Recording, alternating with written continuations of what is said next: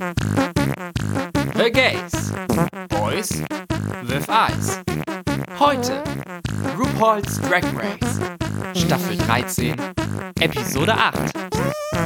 Yellow, yellow, yellow! Und herzlich willkommen zu einer weiteren Folge von The Gays, Boys with Eyes. Mein Name ist Max und ich freue mich, dass ihr wieder eingeschaltet habt. Wieder mit dabei, wie sollte es anders sein, ist Gio. Hallo Gio.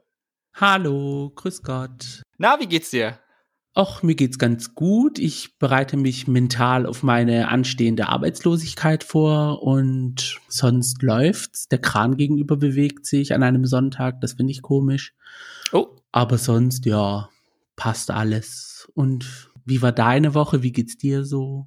Ich habe diese Woche angefangen, Bridgerton zu gucken, diese Netflix-Serie, die so gehypt wurde und die auf Social Media sehr viel besprochen wurde. Ich habe dann aber nach anderthalb Folgen aufgehört zu gucken, obwohl sie mir eigentlich gefallen hat. Ich fand es eigentlich okay. Mhm. Aber ich habe dann mal gegoogelt, ob da queere Storylines drin vorkommen und da sind keine drin. Ein so ein, so ein Supporting-Charakter und das war mir dann zu wenig, dann habe ich aufgehört und da habe ich keinen Bock mehr drauf. Weil wenn ich Heteros beim Sex zugucken möchte, dann gucke ich einfach normales Fernsehen. Das muss ich nicht auch noch in meiner Freizeit bei Netflix-Serien machen. Und ja, wenn die Serie entscheidet, in der zweiten Staffel noch mehr diverse zu sein und ein paar queere Storylines reinzupacken, dann werde ich ihr noch eine Chance geben. Aber im Moment bin, habe ich mich davon wieder verabschiedet.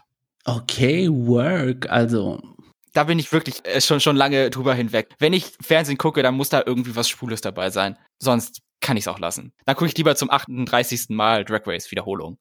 Mittlerweile hat man sich ja irgendwie so auf LGBT eingestellt. Also muss ich ehrlich sagen, ist mir auch so ähm, aufgefallen, wenn es dann irgendwie nicht, nichts mit Repräsentation gibt, dann interessiert es mich zum Teil auch nicht. So ein Erlebnis hatte ich zum Beispiel am Wochenende mit dem dritten Semifinale vom Melodiefestivalen. War mir irgendwie einfach zu heterosexuell, also hm, ja, habe ich dann irgendwann mal mittendrin aufgehört zu gucken. War das jetzt gerade, dieses Wochenende, oder? Ja, das war am Samstag. Oh, okay. Die haben ja dann immer so ihre verschiedenen Vorrunden, wer weiterkommt ins Finale. Und normalerweise ist es eigentlich spannend, aber dieses Mal. Hm. Hat dich nicht abgeholt. Ja, klar. Nö. Was aber auf jeden Fall queere Storylines hat, ist natürlich RuPaul's Drag Race. Und wir befassen uns heute mit der achten Folge von RuPaul's Drag Race US. Die beginnt, wie sollte es anders sein, mit dem Exit der Queen aus der letzten Woche, beziehungsweise die Erinnerung an die Queen. Das war Lala Ree, wir erinnern uns alle. Und die Bald Head Brigade besteht jetzt nur noch aus zwei Mitgliedern. Das sind Simone und Candy, da Lala nun sich verabschiedet hat. Da habe ich kurz eine Frage dazu zählt Olivia eigentlich nicht dazu? Also sie hat ja auch eigentlich keine Haare. Das habe ich nämlich nicht verstanden, als sie gemeint hat, ah, jetzt sind wir nur zu zweit. Ich so, äh, okay. Hat Olivia keine Haare? Ich weiß das gar nicht. Ich glaube, Olivia ist auch bald-headed, oder? Ich habe sie nur in meinem Kopf, entweder halt in Drag mit Perücke oder in den Confessionals mit diesem Hut auf. Aber so im Workroom weiß ich, habe ich überhaupt gar kein Bild von ihr, jedenfalls nur von ihrem Gesicht. Es hört dann bei den Augenbrauen auf bei mir. Das ist auch nämlich mein Problem. Ich habe sie, glaube ich, auch noch nie ohne Hut oder ohne Perücke in Drag gesehen. Aber sie macht mir eigentlich auch den Anschein, dass sie keine Haare hat. Tja, vielleicht haben sie da ihren nächstes, das nächste Mitglied gefunden, was nachrücken kann. Theoretisch eigentlich ja, also. die Queens reden dann noch über die Ereignisse aus der letzten Woche, das Judging und die Platzierungen wird Rosé gefragt, wie sie das findet, weil sie hatte ja eigentlich damit gerechnet, dass sie gut sein wird in der Challenge und sie war dann nur safe. Sie sagt sehr diplomatisch, ja, ich bin verwirrt, dass ich nicht in der Top gewesen bin, aber ich bin stolz auf das, was ich gemacht habe und so. Dann fragen sie Denali, wie findest du das? Und Denali so, I'm fucking pissed. I could cut a bitch. Like, she is over it. Sie hat überhaupt keinen Bock mehr safe zu sein und versteht es absolut nicht. Ich kann es aber verstehen, dass sie in dieser Situation ist. Sie hat mir auch diese, diesen, diese Mut ähm, und diese Vibes schon in der ersten Folge gegeben, als sie dann ihr Lip Sync verloren hat und dann in diesen Pork Chop Loading Dock warten musste da war sie schon so sehr in ihrem Kopf und sehr niedergeschlagen und alles. Ja. Deswegen kann ich es verstehen, dass sie so ein bisschen, ja, genervt ist. Am nächsten Tag gibt es dann einen Return von Joey J, aber leider nur in den Red Dreams von Candy Muse, die immer noch Joey hinterher thirstet und sich immer noch eine Zukunft mit ihm ausmalt. Mhm. Das wird dann auch unterbrochen von der von Rue, die reinkommt und die Main Channel verkündet, keine Mini Challenge, keine Videobotschaft diese Woche Und zwar die Challenge in dieser Woche ist ein Rusical. Social Media, die Unverified Rusical. Rusical, eine Challenge, die mittlerweile jede Staffel vorkommt. Unterschiedlich, ob die Queens live singen müssen oder aufgenommene, eigenproduzierte Tracks lip-sinken müssen oder komplett lip-sinken müssen zu Tracks, die sie nicht aufgenommen haben. Was findest du dabei am besten? Also hast du da in diesen drei Varianten einen Favoriten? Ich mag Live-Gesang am meisten und da fällt mir, es ist jetzt nicht mein Lieblings-Rusical, sage ich mal, aber das Season 6 Rusical fällt mir da am meisten auf, weil Courtney Act und Adore Delano, die haben richtig abgeliefert in den Vocals ja. in diesem Rusical. Ich muss aber auch sagen, die Rusical-Folge ist manchmal auch eine anstrengende Folge. Ja, ja, ja, kann ich, kann ich sehen. Ich find's, also am schlimmsten finde ich, wenn sie einfach nur lip-sinken müssen zu irgendwelchen anderen Tracks, dann sind die, finde ich, immer nicht so gut, weil eben die Queens dann nicht so das perfekte Gefühl haben für, für das Musical insgesamt. Das fällt dann so ein bisschen mhm. short. Also wenn ich so zurückdenke an Glamazonian Airways oder Pharma Rusical, würde ich mir jetzt nicht nochmal angucken, so spontan, aus Spaß. Wobei Glamazonian Airways fand ich noch von den genannten am lustigsten. Das, wo ich ein bisschen mir in Erinnerung war, wo es hieß, dass es ein Super Rusical war, war das von All Stars 2 mit den Baddest Bitches of the World oder so ja. hieß es, glaube ich. Ja, also das war so der Nährboden für komisches Judging, sag ich mal. Eigentlich hätte in der Folge niemand gehen dürfen, weil alle waren nicht schlecht. Ja, ich finde auch, die Live-Musicals sind eigentlich die besten, aber sind natürlich auch die schwierigsten von allen. Also Live-Gesang, mhm. da bist du nur alleine mit deiner Stimme und wenn halt viele Leute nicht singen können, ist es halt ziemlich schwer. Aber ja, das Season 6 Musical, das war schon Chefskiss mit Adore und Courtney. Mhm. In diesem Musical müssen sie Vocals aufnehmen vor Michelle Visage und dann lernen sie eine Choreo von Jamal Sims und performen das Ganze dann live auf der Bühne. Jamal Sims ist ja nun ein Recurring Character, der schon oft bei Drag Race war und schon oft choreografiert hat und dann auch Guest Judge war. Wie findest du ihn? Hast du da eine Meinung zu ihm? Gott sei Dank Recurring Character. Also ich bin ehrlich, mir ist er in den letzten Staffeln nicht so aufgefallen. Okay, schon als attraktiver Mann. Ich weiß nicht, was los liegt. Vielleicht liegt es an Corona, vielleicht liegt es am Lockdown. Deswegen bin ich auch froh, dass du ihn erwähnt hast, weil ich wäre auf ihn gekommen, im wahrsten Sinne des Wortes.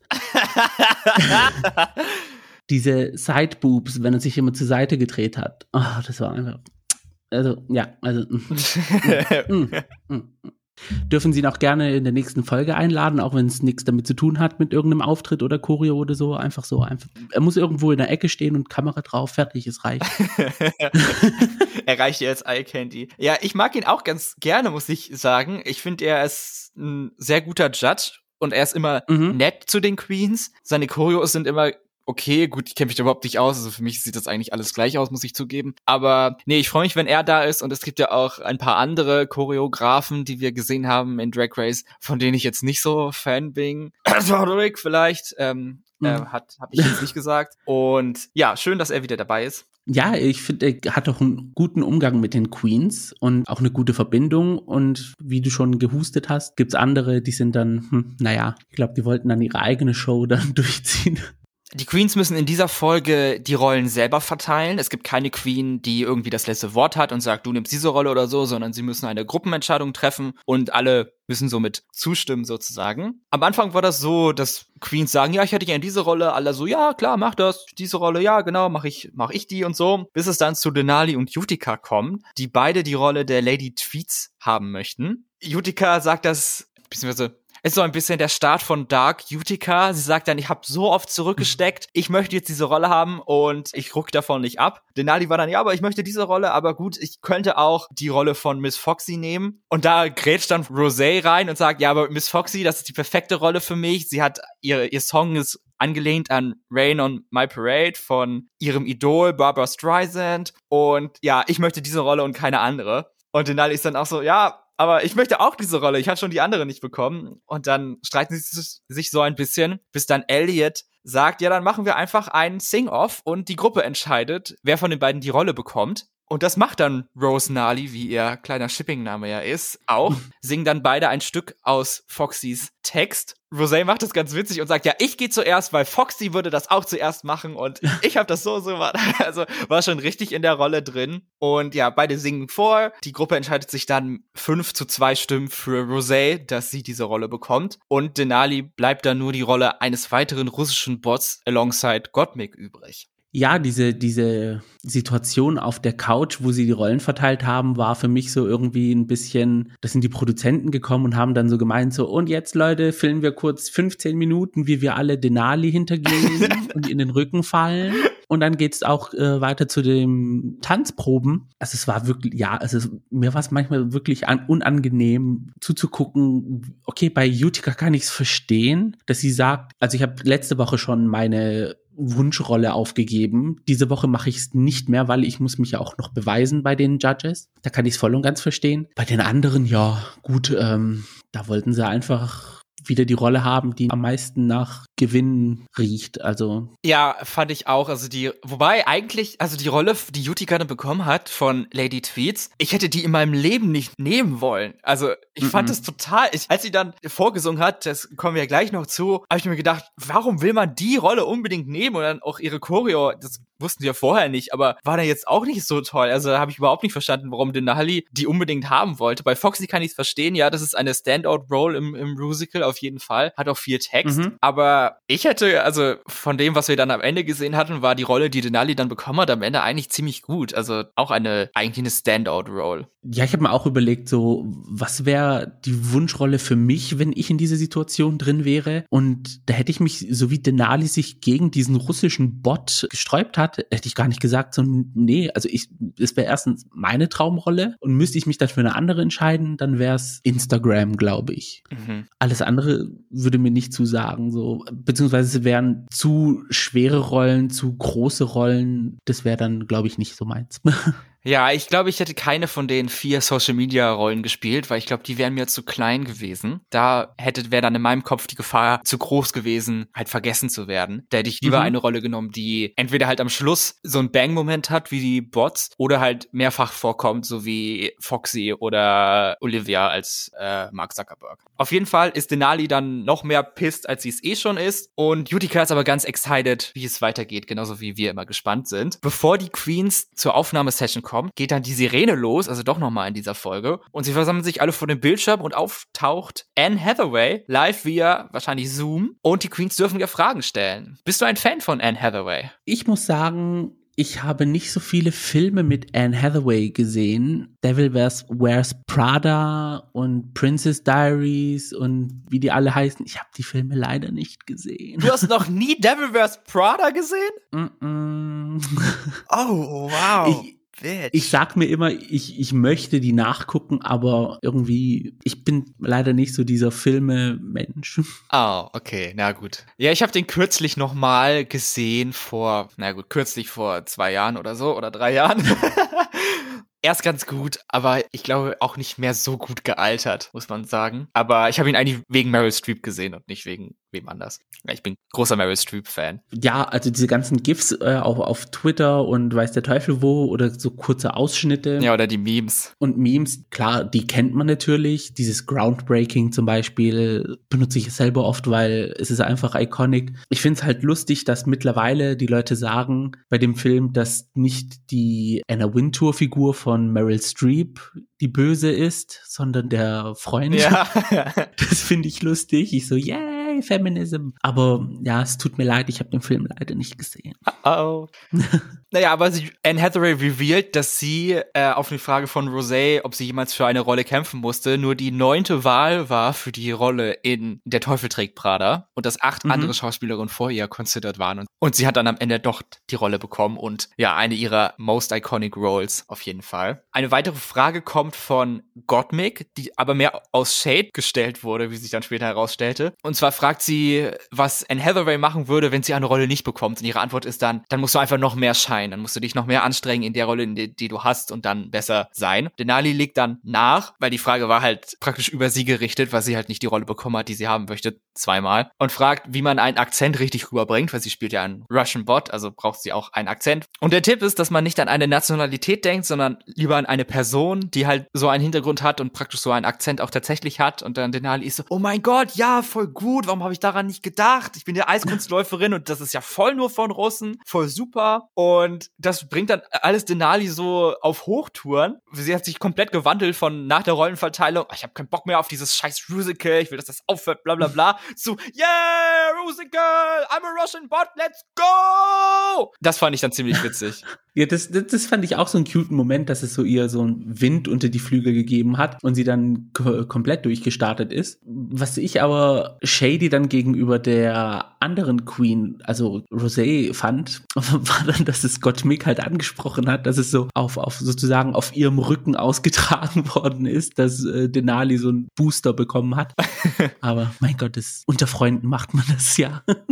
Ja, da geht das ja. Die Queens gehen dann zu ihrer Aufnahmesession, die wieder auf dem Runway stattfindet, mit Michelle Visage und irgendeinem so Typen, der keine Sprechrolle hat. Wir kriegen dann die praktisch die Aufnahmen gezeigt von Tina, Olivia, Simone, Candy, Elliot und Utica. Dabei kriegen wir gezeigt, wer struggelt und wer eher gut ist. Tina und Olivia sind eher gut, können gut singen. Bei Olivia zeigt sich schnell dieser Musical Theater Background. Also sie ist da sehr gut drin und strugglen sind dann eher Simone, Candy, Elliot und Utica, die nicht so gut singen können. Utica hat so eine Hamilton-Style-Nummer, wo sie ganz schnell sehr viele schwere Wörter sagen muss, perfekt aussprechen muss, um diesen Flow zu kriegen. Und das ist halt kompletter Mess in ihrer Aufnahmesession. Mhm. Und again, warum nimmt man diese Rolle? Also, wäre mir viel zu schwierig, aber gut, vielleicht hat sie gedacht, nehme hier also eine Challenge an und zeige allen, dass ich das kann oder so. Ja, wenn man es auf den Punkt genau trifft, dann kann man der Überflieger sein bei solchen Sachen. Das hat man ja auch bei Ben de la Creme gesehen mit ihrem äh, Call Me Mother Musical-Moment da. Ja, oder Shake Coulee als Black China. Aber ja. Utica wirkt jetzt nicht für mich, als hätte sie da mit viel Erfahrung gehabt, mit so einer Art zu sprechen oder zu singen, aber mm -mm. Mhm. ja, ein, ein seltenen Struggle-Moment hatte Simone, so haben wir sie eigentlich noch nicht gesehen, dass sie wirkte sehr klein und ängstlich bei ihrer Aufnahme, was mich etwas überrascht hat, weil alle Queens haben ja schon mal live etwas aufgenommen in der zweiten oder dritten Folge, was uns halt gar nicht gezeigt wurde, deren Aufnahmesessions. Aber das hatte mich dann überrascht, dass sie da so Probleme hatte. Ja, ich fand es auch ganz komisch, weil in ihrem Part in Congratulations, da war sie eigentlich sehr gut. Ähm, sie hat auch noch mehr Rappen, kannst es nicht nennen. Ähm, es war eher so ein Brechgesang. Ich habe es eigentlich recht gut in Erinnerung. Du weißt gar nicht, woher diese Unsicherheit dann jetzt plötzlich herkam. Vielleicht lag es auch daran, dass sie jetzt mittlerweile die Stärken der anderen Girls kennt und deswegen hat sie sich dann gedacht, so, oh, das wird diese Woche dann ein bisschen schwer mit der Choreo zusammen. Also, who knows? Vielleicht ist da auch ein Unterschied drin zwischen eigengeschriebene Lyrics singen und fremde Lyrics singen oder so. Kann ich mir auch Kann vorstellen. Auch sein. Wen wir nicht gezeigt bekommen, ist Rosé. Die kriegt dann erst einen Auftritt bei der Choreo. Und in dem Moment war ich mir eigentlich schon fast sicher, okay, Rosé gewinnt diese Folge, weil sonst hätten sie uns gezeigt, wie sie singen kann. Aber ich glaube, sie haben das nicht gemacht, um es halt dann so ein, um uns nicht zu spoilern, wie gut sie am Ende tatsächlich singen kann. Mhm. Aber wir werden sehen, ob meine Vermutung an der Stelle sich bewahrheitet oder nicht. Auf jeden Fall wird die Bühne dann fix umgeräumt. Die Queens machen Mittag oder so und Jamal Sims steht vor dem Runway und die Queens kommen da drauf und sie dürfen ihre Choreo einstudieren. Da wird uns Olivia, Simone, Utica, Candy, Rosé und Denali gezeigt. Auch bei der Choreo struggelt Simone, was mich dann auch wieder überrascht hat. Simone hatte heute wirklich einen sehr schlechten Tag. Vielleicht liegt es daran, dass sie schlecht geschlafen hat. Ich weiß es auch nicht. Also ich kann es verstehen. Ich bin bin auch kein Choreo-Mensch. Ich kann mich gut bewegen an sich, aber ich, also ich hoffe mal, ich kann mich gut bewegen. aber Choreo lernen, da blockiert mein Hirn auch. Da habe ich ganz arge Probleme mit Arme und Beine zu koordinieren. Wir haben es ja schon bei ihr gesehen. Also das gleiche wie mit dem Gesang in Choreo haben wir ja bei ihr auch schon gesehen. Und sie hat ja auch diese Folge dann auch gewonnen gehabt. Das war ja das Lustige. Ja. Ein schlechter Tag einfach für sie.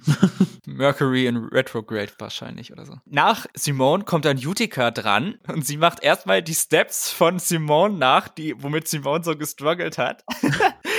also, the cheek, the nerve, the gall, the audacity and the gumption. Ich liebe das. Also, ich habe selten so gelacht. Ich fand auch, also diese, diese Folge waren die Queens untereinander ein bisschen shady. Das hat man so richtig gemerkt, so ob es jetzt aus Nächstenliebe war oder einfach nur so, I don't know. Ja, auch sehr viele shady Einspieler hat Rosé bekommen in dieser Folge. Ist dir das aufgefallen und ist dir das sogar vielleicht sogar negativ aufgefallen? Ich kann mich an eine Stelle erinnern, als es um Simone ging, wo sie gemeint hat, ich weiß nicht, warum sie so struggelt, weil Simone hat so eine schöne Singstimme, wirst du von mir nie hören.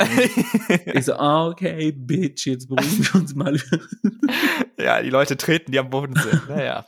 Am Ende kommt dann noch das Team Denali und Gottmik. Von Denali wissen wir ja, dass sie eine sehr gute Tänzerin ist und Gottmik ist das eher nicht. Aber da sie eine Gruppe sind, ein Duo, was zusammen auf die Bühne kommt und ähnliche Steps hat und faktisch auch die gleichen Steps hat äh, in gewisser Weise, müssen sie halt versuchen, ihre Energies zu matchen, was halt mhm. für Gottmik am Anfang ziemlich, ziemlich schwer ist. Da wird uns dann gezeigt, uh, Gottmik, strugglest du auch heute die Folge? Wer weiß. Das finden wir dann erst in der Challenge raus. Es bricht dann der Elimination Day an, oder wie er für mich heißt, Trauma Day, mhm. weil die Queens immer, wenn sie sich fertig machen für den Runway und für die Challenge, dürfen dann immer lustig, munter über ihre Vergangenheit und alle Traumata erzählen, die sie erlebt haben. Heutiges Thema ist Social Media. Jutika fragt dann ganz ungezwungen und locker und ohne dass das irgendwer vorher angesprochen hätte vielleicht. Ja, also heute haben wir ja eine Social Media Challenge und hatte jemand von euch schon mal schlechte Erfahrungen mit Social Media? und dann erzählt Candy, dass sie schon mal sehr viel Hate abbekommen hat, als Aja und Valentina ihren Streit in der Takt hatten. Dadurch, dass Candy und Aja ja zu einem Haus gehört hatten, hatte sie da auch was abbekommen, praktisch. Der legendäre You're Perfect, You're Beautiful, You Look Like Linda Evangelista, You're Model Streit. Wir erinnern uns alle. Ich frage mich, ob das damals schlimmer war oder das, was Candy jetzt auf Social Media erleben musste, als sie halt in den ersten paar Folgen eher nicht so gut ankam und auch der große Candy vs. Tamisha Streit gelaufen ist. Da hat ja Social Media auch wieder sich von seiner schlechten Seite gezeigt. Ich habe mir schon ähm, gedacht, dass Candy so ein bisschen für Kontroverse sorgen wird, weil damals schon, als sie nicht mal mit Drag Race assoziiert worden ist, sondern sie war ja einfach nur im House of Aja mit Aja, da wurde sie ja auch schon Big Aja oder Fat Aja genannt. Ja. Äh, dachte ich mir auch so, warum greifst du jetzt jemand an, der etwas angesprochen hat, was damals schon vor einem Jahr passiert ist und mittlerweile auch schon unter den Teppich gekehrt ist oder schon besprochen worden ist und etwas, also ich weiß gar nicht, warum man die anderen Girls da angreifen musste. Ich fand aber diesen Moment lustig, wo sie das mal diesen Low Point angesprochen hat und dann aber auch gleichzeitig einen High Point angesprochen hat ja. mit Sitting Alone in VIP, weil das ist eines meiner Lieblingsmemes ever,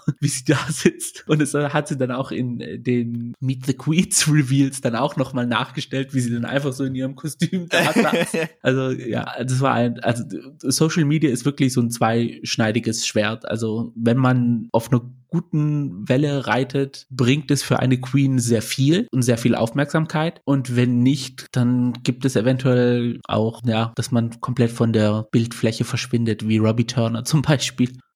Entschuldigung, wer? Robbie Turner. Ja. ja, da hat man nichts mehr gehört von ihrer komischen Uber-Unfallgeschichte, aber. Ja, das sind auch die letzten Tweets, wenn man bei ihr auf ihren Twitter-Account geht, sind es tatsächlich die letzten Tweets. Oh, echt? Krass. Und auf Instagram ist auch das Bild von 2017 oder 2000. Oh, krass, das wusste ich gar nicht. 16, 17, 18 ist es, sind es auch die letzten Bilder. Sie hat sich auch von Social Media komplett entfernt. Oh, krass. Also sie ist ja, deswegen ist Social Media eine krasse Waffe. Ja. Wobei bei ihr war es ja eigentlich ein Selbstmordkommando, weil sie hat ja die Geschichte selber erfunden. Vollkommen ohne Grund, ja. Ja, also.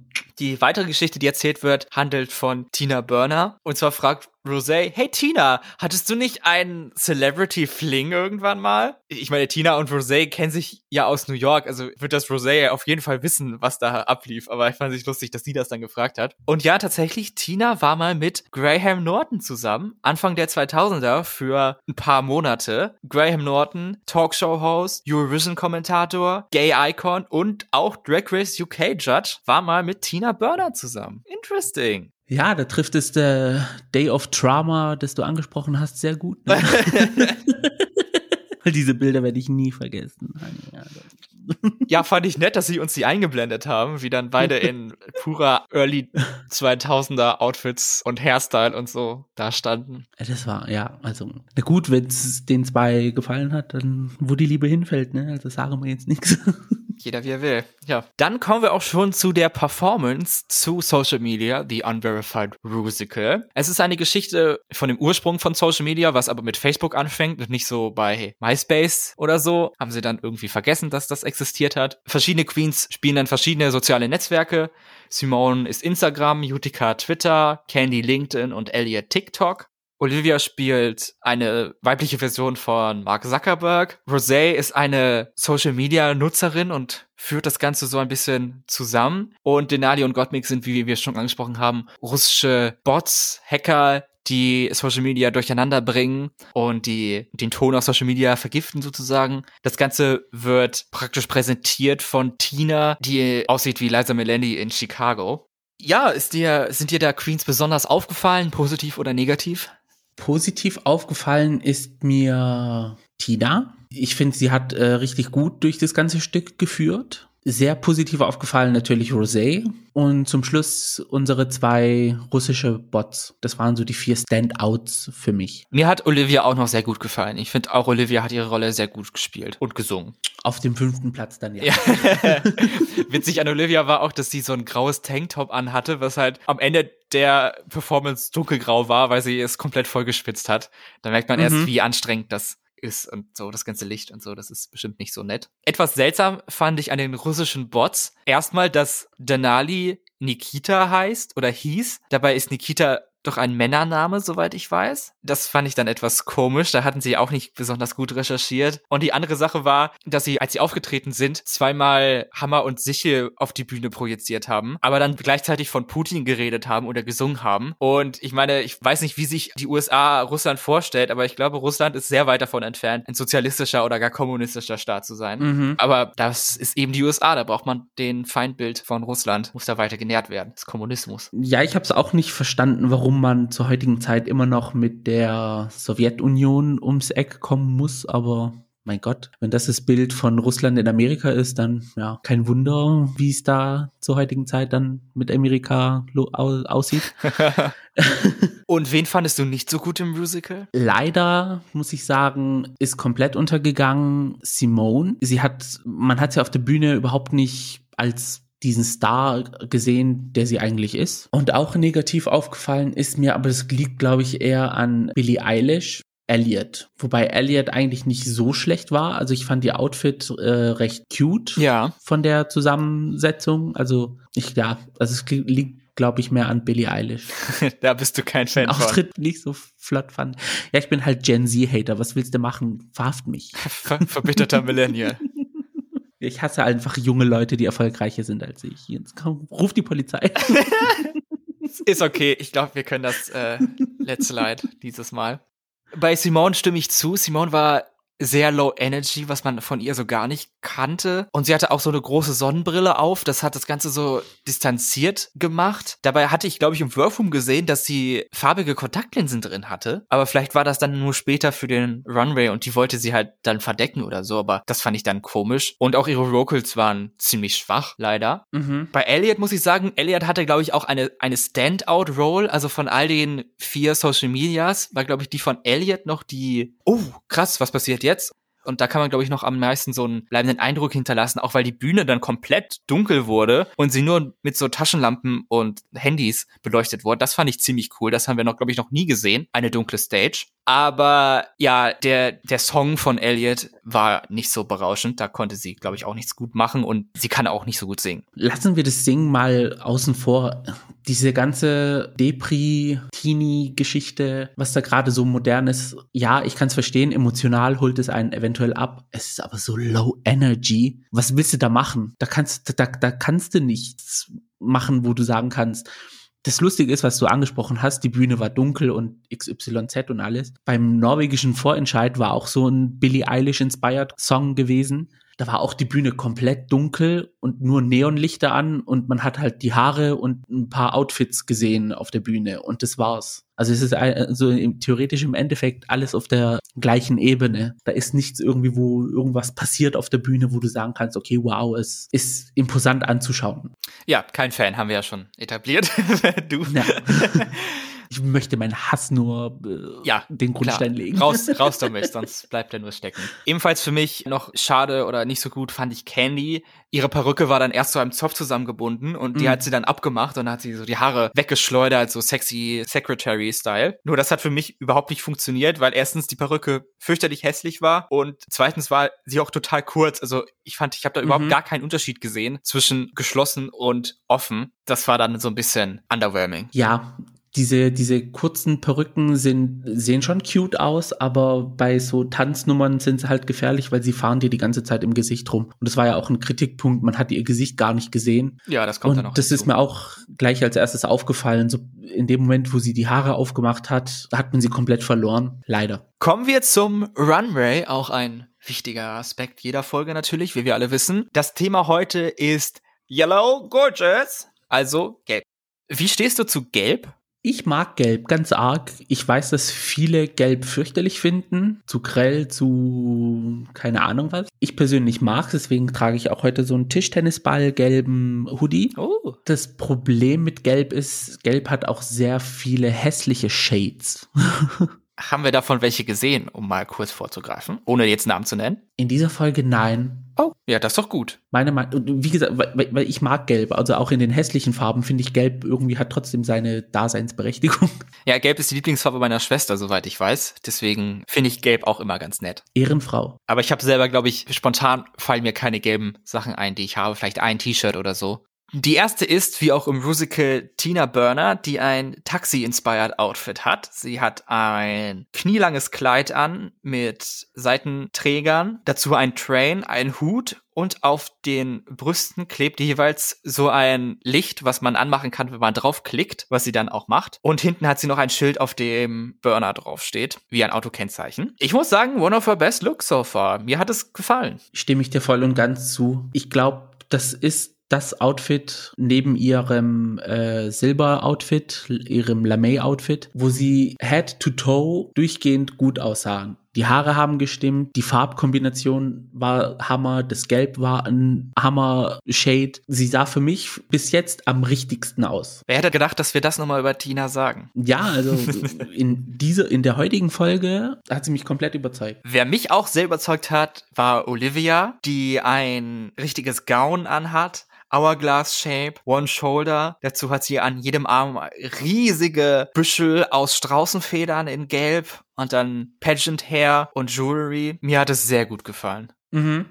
Sah auch Hammer aus an ihr. Das Kleid, die Farbe hat auch super zu ihrem Hautton gepasst. Diese Puschel, die waren so übertrieben. Sie haben für mich das komplette Outfit einfach elevated. Das sah top aus. Das ist so ein bisschen für mich Redemption von ihrem Entrance-Look, der ja auch halb gelb war. Da musste ich letztens nochmal drüber nachdenken oder hab den letztens nochmal gesehen und nochmal Mhm. festgestellt, dass ich den immer noch fürchterlich hässlich finde.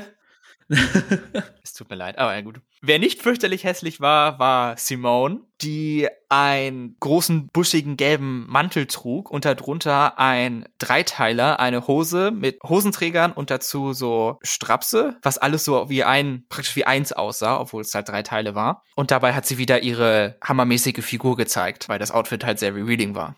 Da muss ich jetzt sagen, hat mir leider nur der Mantel gefallen. Oh. Das Outfit an sich fand ich recht unspektakulär. Klar, es sah an ihr gut aus, aber oh, es war jetzt nicht so etwas, wo ich gesagt habe, wow.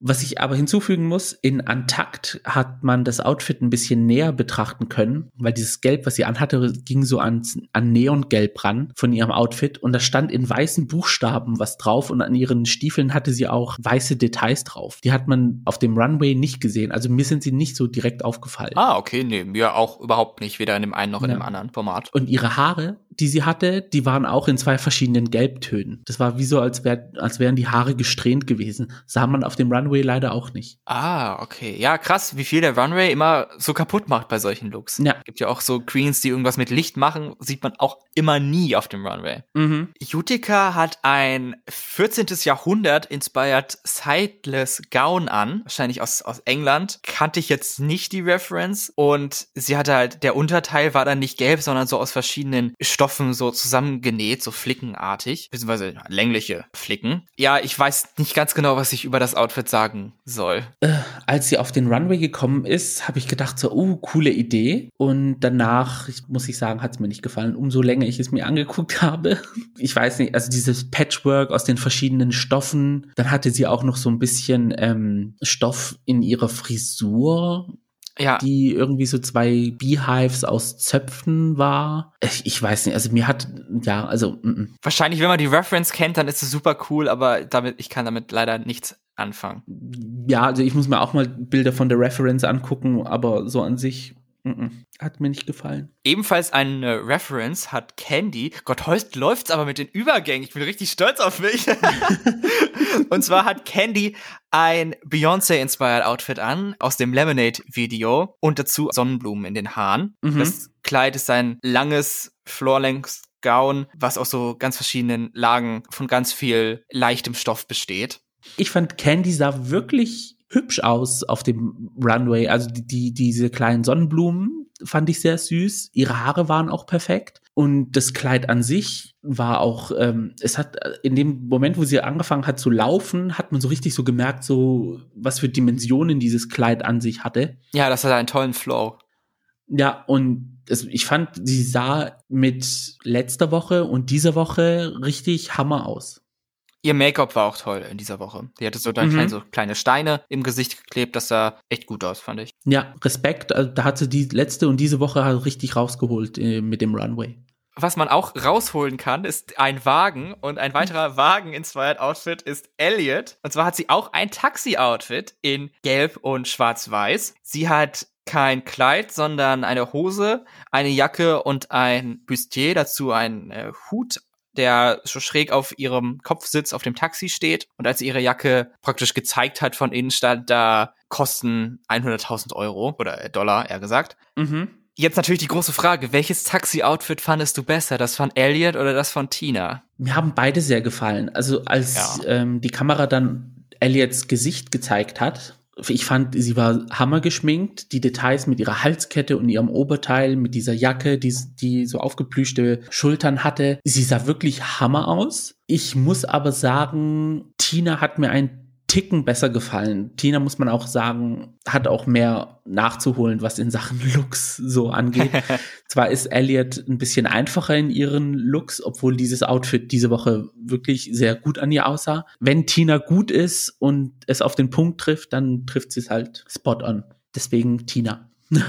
ja, ich glaube, ich sage Elliot, obwohl mir Tina auch sehr gut gefallen hat, aber Elliot war halt für mich mehr nach Drag ausgesehen aber auch nur ein ganz kleines bisschen mehr, weil Tina diese beiden Leuchten auf ihr auf ihren Brüsten, ich finde, die hätte man noch ein bisschen besser einarbeiten können.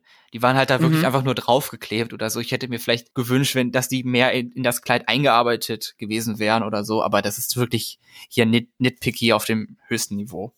Ja, also diese Lichter waren auch so, ja, wenn ich jetzt beide Augen zumache, wäre es eigentlich perfekt, aber diese Lichter waren halt schon so ein bisschen stachen heraus in, in, in, in, in Sachen Negativity, was man auf hohem Niveau Negativity nennen kann. Also ich kann es voll und ganz verstehen, was du da meinst. Aber ich kann es auch verstehen, dass du Elliot sagst, weil ja, es ist wirklich um Haaresbreite meine Entscheidung gewesen, dass ich sage, dass mir Tinas Outfit mehr gefällt. Was mir aber auch diese Woche aufgefallen ist, es gibt sehr viele doppelte Outfits. Also so die Haare, die ähm, Candy und Olivia hatten, das Taxi-Thema von Tina und Elliot diese Woche, dann ein anderes Thema, was eine andere Queen später macht, ja. mit einer Queen, ja. die es schon vor zwei Wochen gemacht hat.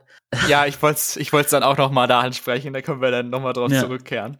Das ist unglaublich eigentlich. Die nächste ist Rosé, die mit einem gelben Kleid, mit einem großen Kragen auf die Bühne kommt. Ähm, dazu hat sie weiße und schwarze äh, praktisch Highlights in dem Stoff und das herausstechendste an ihr ist ihr Gesicht, denn das ist grün geschminkt und ich dachte, oh, Wicked, aber es war dann doch die Maske von Jim Carrey, mhm. Wo sie sagt, sie ist da ein großer Fan von und das war dann ihre Inspiration. Sie hat dann die ganze Zeit so extrem gelächelt wie halt Jim Carrey in dem Film und sie hat ihren, ihren relativ starken Kiefer betont, was halt dieses Maskenartige äh, hervorheben sollte. Aber ich glaube, sie hatte nicht genug Zeit, um es perfekt zu machen. Für mich wirkte dann das Make-up nicht ganz fertig, also als wäre es nur die, nur die erste Stufe. Ich glaube, hätte sie noch mehr Zeit gehabt, dann sähe es nochmal besser aus im Gesicht. Ja, da, mir hat auch so ein bisschen die Dimension im Gesicht gefehlt. Es war so einheitlich grün. Das Outfit an sich fand ich aber cute und jetzt aber auch nicht weltbewegend, muss ich sagen. Also ja, das trifft es ganz gut. Kommen wir zu Denali, die ein Throwback zu Britney Spears hat, zu dem ikonischen Auftritt mit der Python. Und zwar ist sie die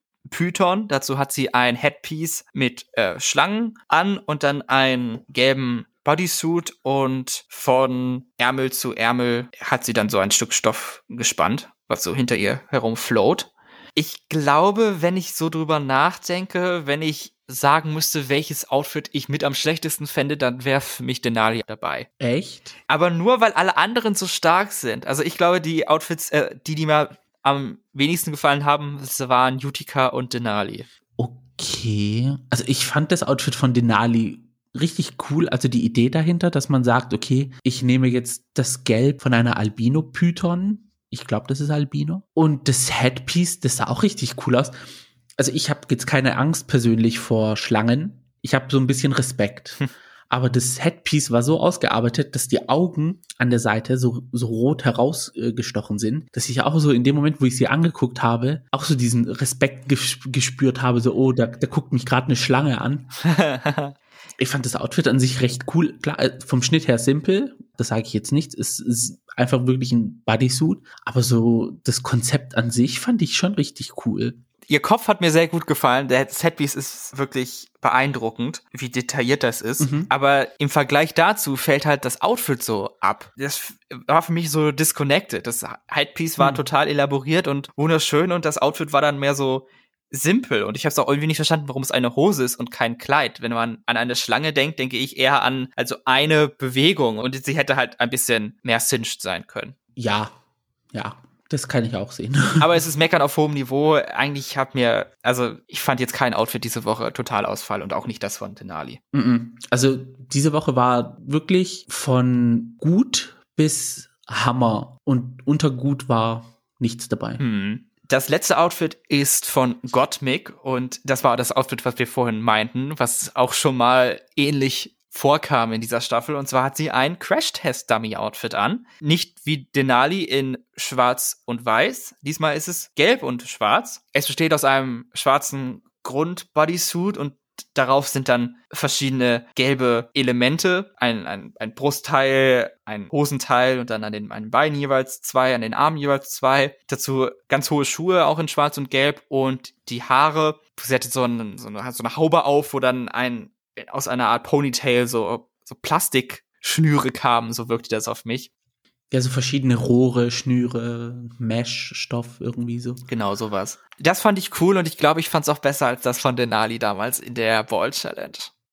Mhm.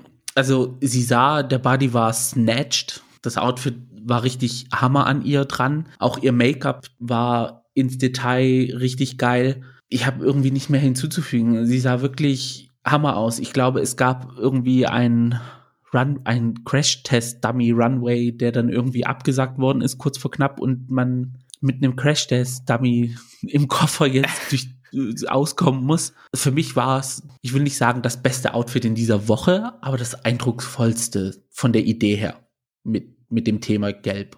Das stimmt. Das war auf jeden Fall nicht die erste Assoziation, die man mit Gelb hat. Mhm. Das war, ja, genau, gute Idee. Aber halt witzig, das ist halt genauso wie das Boxer-Outfit, die Haare von Candy und Olivia, das Taxi-Outfit in derselben Folge, das Schaffner-Outfit, mhm. was er dann Gottmik dann doch nicht gezeigt hatte, aber eigentlich auch so ähnliches hatte wie Tina. Also diese Staffel ist da irgendwie verflucht. Jedes Outfit kommt einfach nochmal. Ja, also irgendwie, ja, lustiger Zufall.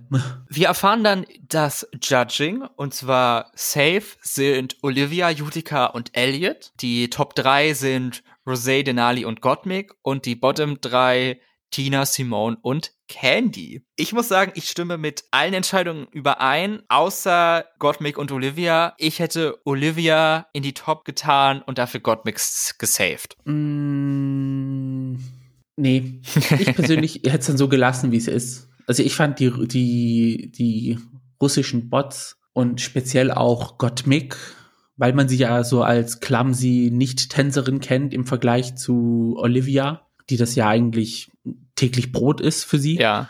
Da hat sie sie doch ein bisschen ausgestochen. Also da fand ich Gottmik, ich persönlich fand es dann besser Mhm. im Vergleich. Was ich aber null verstehen konnte, Tina. Ja, bei Tina war dann ihre Begründung, sie war eigentlich okay, aber am Ende hat sie eine Note nicht zu Ende gelipsingt und sich ihre Figur ist dann irgendwie gestorben, warum auch immer, habe ich auch nicht verstanden, aber ist ja auch egal. Und da hat sie sich halt hingelegt und ist dann gestorben und hat die, die Note nicht zu Ende gesungen und das war eigentlich ihr einziger Kritikpunkt. Und der war so hart, dass man sie in die Bottom 3 gewählt hat. Ja, ich glaube, ihnen ist dann einfach niemand anderes eingefallen oder so. Wobei man durchaus, glaube ich, hätte man es machen wollen, auch einen Case halt für sowohl Elliot als auch meiner Meinung nach Utica machen könnte. Tina hat für mich zu 98 Prozent abgeliefert und hat dann ein paar Sekunden zum Schluss einfach nicht gelipsingt, weil sie musste sich halt darauf vorbereiten zu sterben. Keine Ahnung, weiß auch nicht wieso.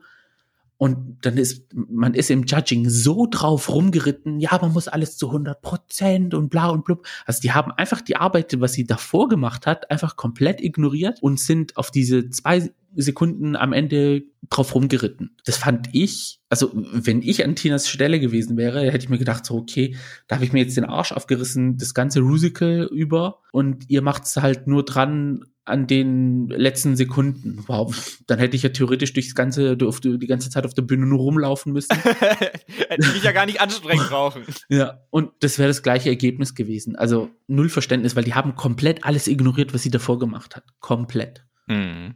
Da wir das auch am Anfang so angesprochen hatten, müssen wir da noch mal extra darauf hinweisen. Und zwar haben es Denali und Rosé in die Tops geschafft, nachdem sie, nachdem Rosé zwei Wochen hintereinander safe war und Denali gefühlt acht Wochen hintereinander safe war, haben sie beide gute Kritiken bekommen. Und Denali hat dann so ein, eine absolute Reise durchgemacht in dieser Folge. Mhm. Von, oh, ich bin so pisst, ich will Kritiken, ich will gut sein und ich hasse dieses Rusical, ich hasse meine Rolle, ich will lieber alle anderen zu, boah, geil, voll gut hier. Und dann hat sie richtig abgeliefert in dem Musical. Ja, das war ihr Phönix aus der Asche Moment gewesen. Wobei ich jetzt ein bisschen Angst habe, dass es halt für sie heißt dann in den nächsten Wochen, also pack deine Sachen.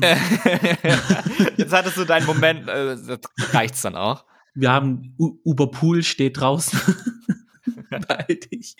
Es wurden dann Denali und Gottmik, nachdem Antakt dann gelaufen ist und alle wieder da standen, safe gecallt.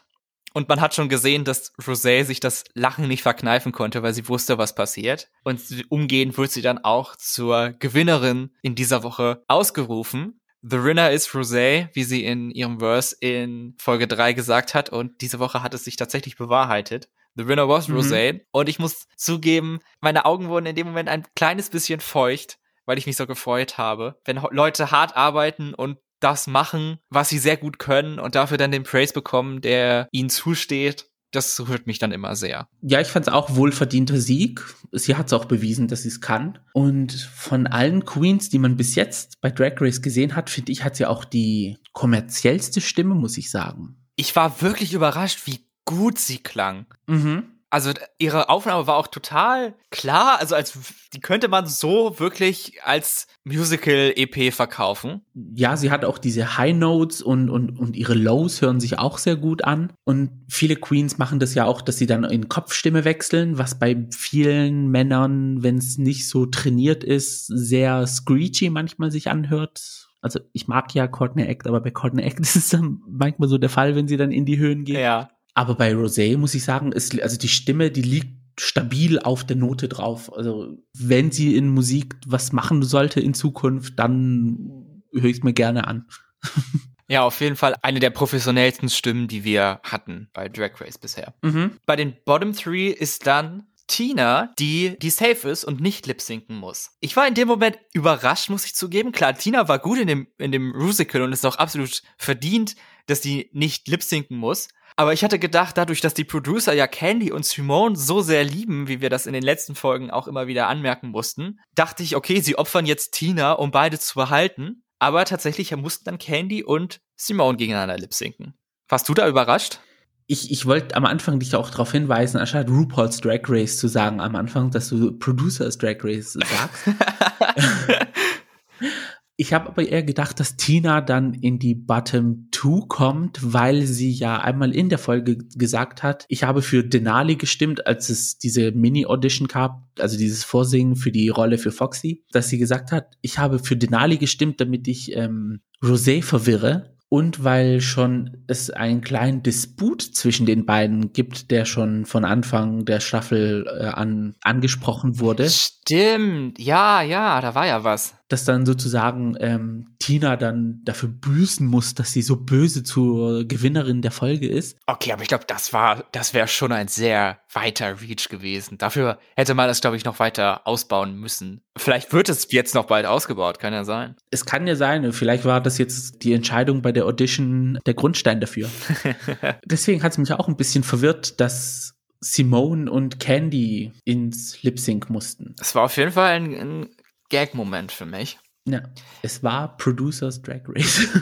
Der Song des Lip-Syncs ist Boss bei Fifth Harmony. Und da muss ich sagen, ich kenne den Song nicht, bla bla bla, wie immer, aber ich habe sofort gemerkt, dass der Song sowohl in die Stärken von Candy als auch von Simone spielt. Das ist eigentlich selten, meiner Meinung nach, jedenfalls fällt mir jetzt spontan keine andere Gegebenheit ein, dass beide Queens mit dem Song sehr viel was anfangen können. Mhm. Ich kenne den Song, ja. Ich bin auch kein Fan von dem Song.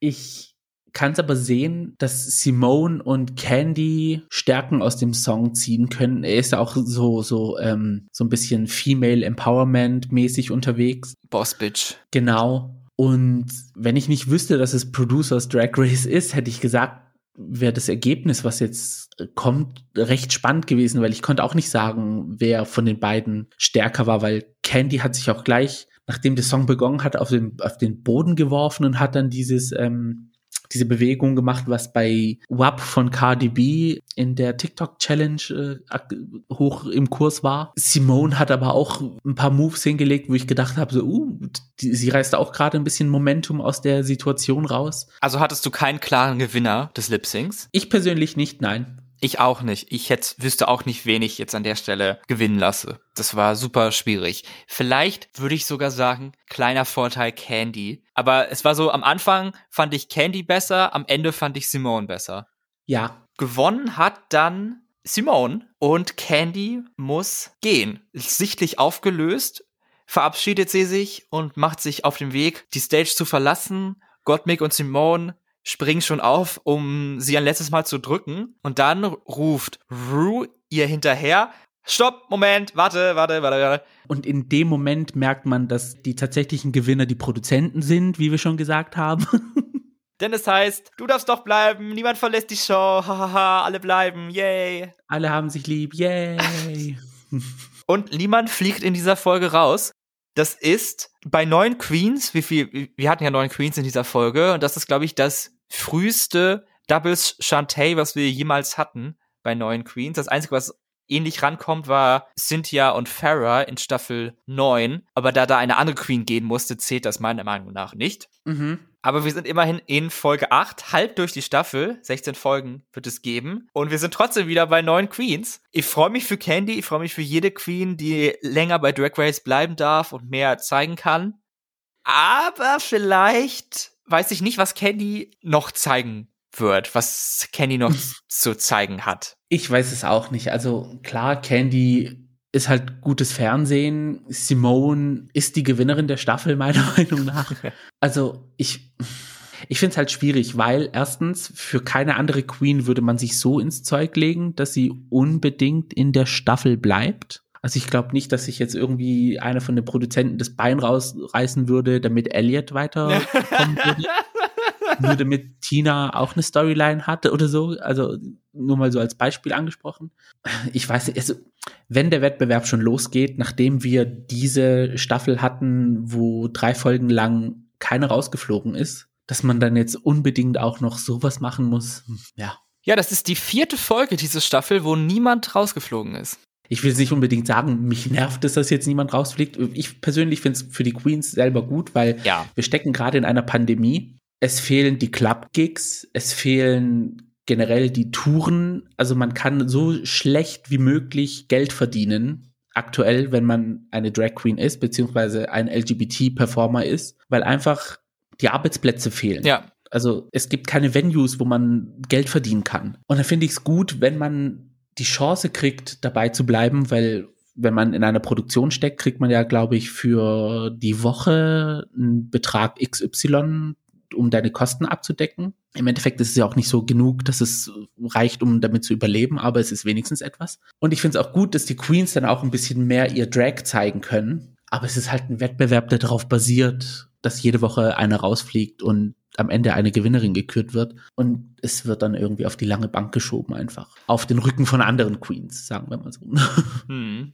Apropos lange Bank geschoben, das ist ein guter Moment, um auch über die nächste Folge zu reden. Was mich sehr überrascht hat, war, dass kein Trailer kam am Ende der Folge. Das ist ja eigentlich einer meiner Lieblingsparts in einer Folge, zu sehen, was in der nächsten Folge passiert. Mhm. Aber es kam keine, dann habe ich online geguckt, warum. Und turns out, nächste Woche kommt keine reguläre Folge Drag Race, sondern eine Sonderfolge über, wie die Show mit Covid und dem allen umgeht, wie die Produktion gelaufen ist während der Pandemie. Denn Drag Race sei wohl eine der ersten Shows, die das Filming wieder aufgenommen hat, nachdem es dann wieder erlaubt wurde. Und da kommt nächste Woche ein Special und die echte nächste Folge kommt dann erst im März. Spannend. Mir ist es auch nicht aufgefallen, weil ich tue dann sofort, wenn die Folge endet, gleich den Browser zumachen, damit ich nicht weiter kann. Laptop zu und weg damit.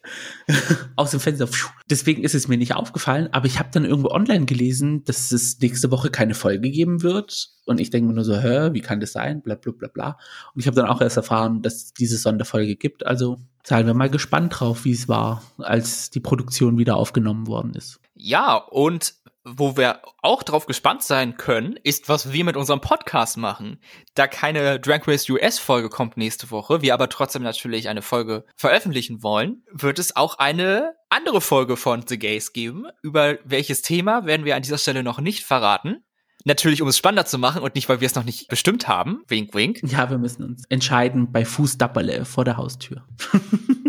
da können wir alle gespannt sein, was euch nächste Woche bei The Gays erwarten wird. Was uns noch in dieser Folge erwartet, ist UK Corner über RuPaul's Drag Race UK Staffel 2 Folge 6. Da sind wir wieder in UK Corner. Hast du es vermisst, Gio? Ja, wobei mir auch die Sonderfolge Spaß gemacht hat. Ja, mir auch. es ist eine witzige Folge geworden. Aber hier sind wir wieder zurück in UK Corner in aller Kürze über die Folge aus UK. Und das war auch eine sehr bekannte Challenge, die immer wieder kommt, und zwar Snatch Game. Die große Impersonation Challenge. Mir ist in der Folge aufgefallen, wie gut Rue aussah in dieser Folge, sowohl in and out of Drag, fand ich Rue sah ganz toll aus. Dieser Anzug mhm. hat mir sehr gut gefallen. Und dann beim Judging sah sie so ein bisschen aus wie Claudel Deckard von Unter uns und dieser einen Staffel Dschungelcamp für Leute, die damit was anfangen können. Oder auch aus dem Playboy jetzt letztens, hat sie ja gemacht, aber das soll nicht das Thema sein. Warum erzähle ich das? Egal. müssen hier schnell, UK Corner. Ähm, ja, Snatch Game. Wie fandest du es? Wer hat für dich rausgestochen? Wer hat dich enttäuscht? Wen fandest du lustig und wen fandest du cringy? Enttäuscht war ich leider von Tia Coffee als Mel B von den Spice Girls. Da dachte ich mir so, sie ist auf dem Runway so witty und so schnell mit ihren Sprüchen und auch mit den anderen Queens dann immer. Also das, was sie so am, am most lovable macht, das hat mir gefehlt. Wobei man auch sagen muss, dass Mel B jetzt auch nicht gerade unbedingt äh, ein Charakter ist, den, wo man vor Liebe umfällt. Hm. Und ich fand auch die Entscheidung ein bisschen schwer, weil Mel B ist jetzt auch nicht so ein äh, witty Charakter, muss ich sagen. Ja, wüsste ich jetzt spontan nicht, was so Witziges an ihr ist. Das einzige Witzige, an was ich mich erinnern kann, war der Spice Girls Movie, weil der so halt richtig campy war. Aber das ist so das Einzige, was, was ich mit, mit lustig und Mel B assoziiere. Eine weitere Enttäuschung war Lawrence Cheney. als Miriam Margolis. Genau. Ja, aber Lawrence hat irgendwie einfach gar nichts hingehauen. Ja, RuPaul hat einfach zu ihm gesagt im Workroom, sei einfach du selbst und dann läuft es einfach und dann lief es gar nicht. Lawrence hat das nicht gemacht. Es lief überhaupt nicht. Ich habe selten Lawrence so nicht Lawrence gesehen wie jetzt in der Challenge. Mhm. Ich weiß auch nicht, die, die, die Wahl von ihm war jetzt auch nicht so gut.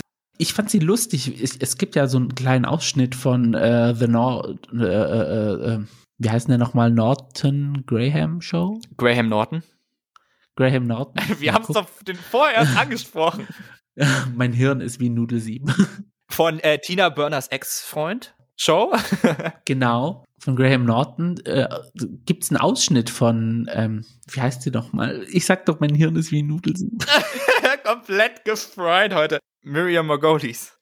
Da hat sie so eine kurze Geschichte erzählt und sie ist eine lustige Persönlichkeit. Also äh, da kann man schon draus rausspielen, aber es hat einfach nicht funktioniert mit Lawrence. Es war einfach, ja. Yes, für mich auch noch relativ unbeeindruckend war Ahura, die Louis Spence gespielt hat, irgendwie ein, ein Rival Internetstar anscheinend. Ich kannte ihn jetzt nicht oder etwas hat mir das nichts gesagt. Ich war als, also Horror hatte, glaube ich, drei Auftritte in, im Snatch Game, halt am Anfang, dann in der ersten Runde und dann nochmal in der letzten Runde. In der letzten Runde hat sie dann so falsche Beine hochgezeigt und dann um ihre Schultern geworfen. Das fand ich ganz witzig, aber ich war in dem Moment etwas überrascht, weil ich Horror komplett vergessen hatte. Ich hatte komplett vergessen, wer sie war, dass sie da mitmacht, also ging komplett über meinem Kopf a Horror im Snatch Game und das fand ich dann, ja, war dann für mich kein guter Auftritt von ihr. Ich weiß nicht, vielleicht lag es äh, auch in diesem Walkthrough mit Rue äh, aus der Folge, äh, als sie mit ihm geredet hat und dann auch wieder in Tränen ausgebrochen ist, dass ich sie deswegen noch in Erinnerung hatte. Ich hatte sie aber gar nicht so schlecht in Erinnerung, muss ich sagen. Ich habe an, an, du hast ja gesagt, sie wurde ja nur dreimal gezeigt, aber ich habe bei dem ersten Mal lachen müssen, als sie dann das, sich die äh, Männerklamotten, in Anführungsstrichen Männerklamotten vom Leib gerissen hat und dann in diesem Glitzerfummel dastand. Und dann einmal das mit den Beinen. Es war halt Physical Comedy in dem Sinne, aber ich fand's an sich schon lustig. Hm. Deswegen fand ich sie auch nicht so enttäuschend. Okay, ja, ja.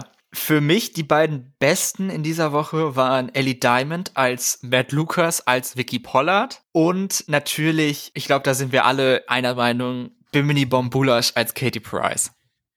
Release the Monster. Absoluter Standout. Ich hatte ein bisschen Angst, als es hieß Snatch Game, weil man sieht ja Bimini immer so als sehr Bimini-Charakter. Also sie ist immer wirklich sie selbst. Findest du? Ja, ich finde, sie, sie hat eine, eine sehr eigene Art und da kommt sie nie immer so raus. Okay. Und das war ja auch bei The Morning Glory so. Sie, sie, war, sie hatte einen lustigen Charakter, also sie an sich ist ja auch lustig im Sinne von Sprüche klopfen. Ja. Aber ich hätte nicht gedacht, dass es schauspielerisch dann so reinspielt, dass sie es dann so reinspielen kann, dass sie den Charakter spot on trifft, obwohl es eigentlich null Katie Price an sich war. ich wollte gerade fragen, ich, war, ich fand sie super witzig, aber wie viel Katie Price war das halt wirklich? Aber lustig war es. Ja, dieses hypersexualisierte, dieser Fokus auf ihre Nippeln, dann gleich der Spruch, the nipples are the eyes of the face. Iconic. ich habe mich weggeschmissen, das war einfach delicious. Nee, da saß jeder Satz. Und sie hat auch so einen kleinen Moment of Surprise, glaube ich, gehabt. Weil ich glaube, das mhm. haben viele Leute ihr nicht zugetraut, dass sie das so gut macht. Also ja. die Judges und Rue. Ich, ich hatte für Bimini Angst beim Snatch Game. Ja. Ich habe gedacht, ja. sie kommt null aus sich raus, beziehungsweise sie ist so festgefahren in ihrem Bimini-Getue, also nicht Getue, sondern in ihrem eigentlichen Selbst, dass sie sich nicht in jemand anders reinversetzen kann. Gewonnen hat dann ohne Überraschung Bimini. Auch noch high war Taze in ihrer Rolle als Jane Turner, einer kannte ich jetzt auch nicht die Person, aber eine australische Fitnesspersönlichkeit. Hat sie wieder, äh, hat sie einen australischen Akzent gezeigt. Das finde ich ja, damit holt man mich ja immer ab.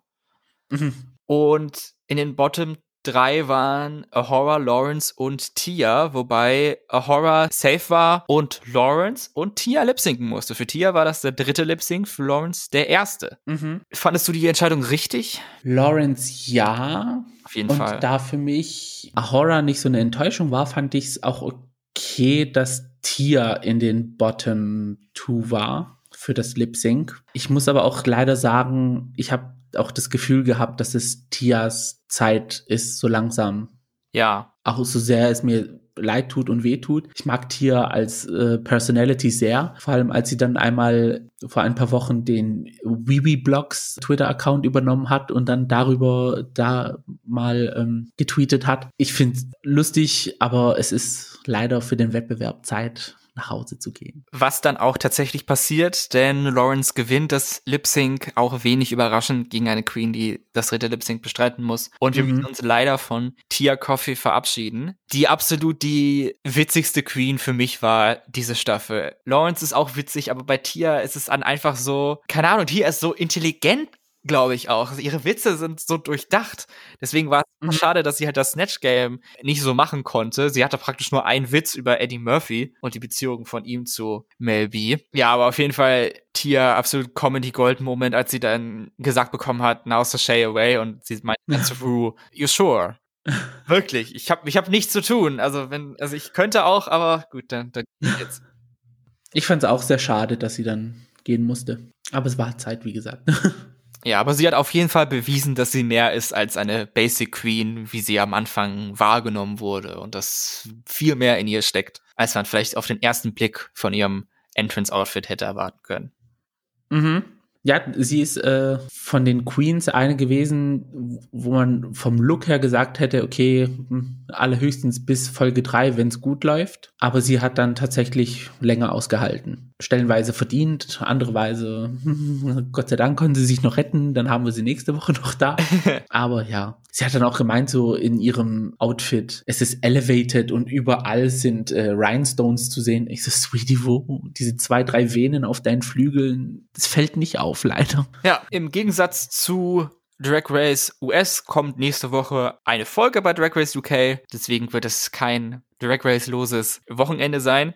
Ich hatte ja in der letzten Folge gesagt am Anfang, dass ich so ein bisschen ausgebrannt war, was Drag Race angeht. Mhm. An dem Wochenende stimmte das auch. Aber jetzt im Laufe der Woche musste ich sagen, konnte ich dann gar nicht abwarten, dass es endlich weitergeht. Am Dienstag war ich dann schon so, okay, wann kommt endlich die nächste Folge? Ich will hier weiter gucken. Und dann kam zum Glück der Donnerstag relativ schnell, sodass dann ich UK sehen konnte. Aber ja, auf jeden Fall bin ich aus meinem Drag Race bedingten Burnout wieder raus und freue mich einfach auf nächste Woche, dass wir wenigstens eine richtige Folge haben. Ja, nach zwei schönen Folgen Drag Race war es das auch mit unserem Podcast, mit The Gays. Vielen Dank, dass ihr dabei wart.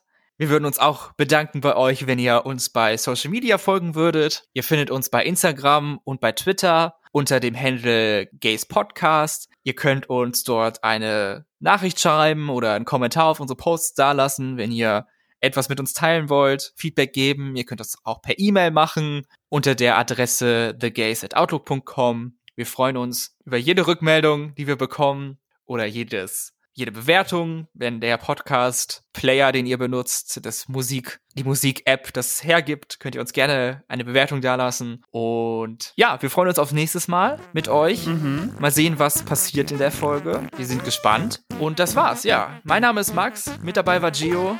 Und das war The, The Gays. Macht's gut. Ciao. Mm-hmm.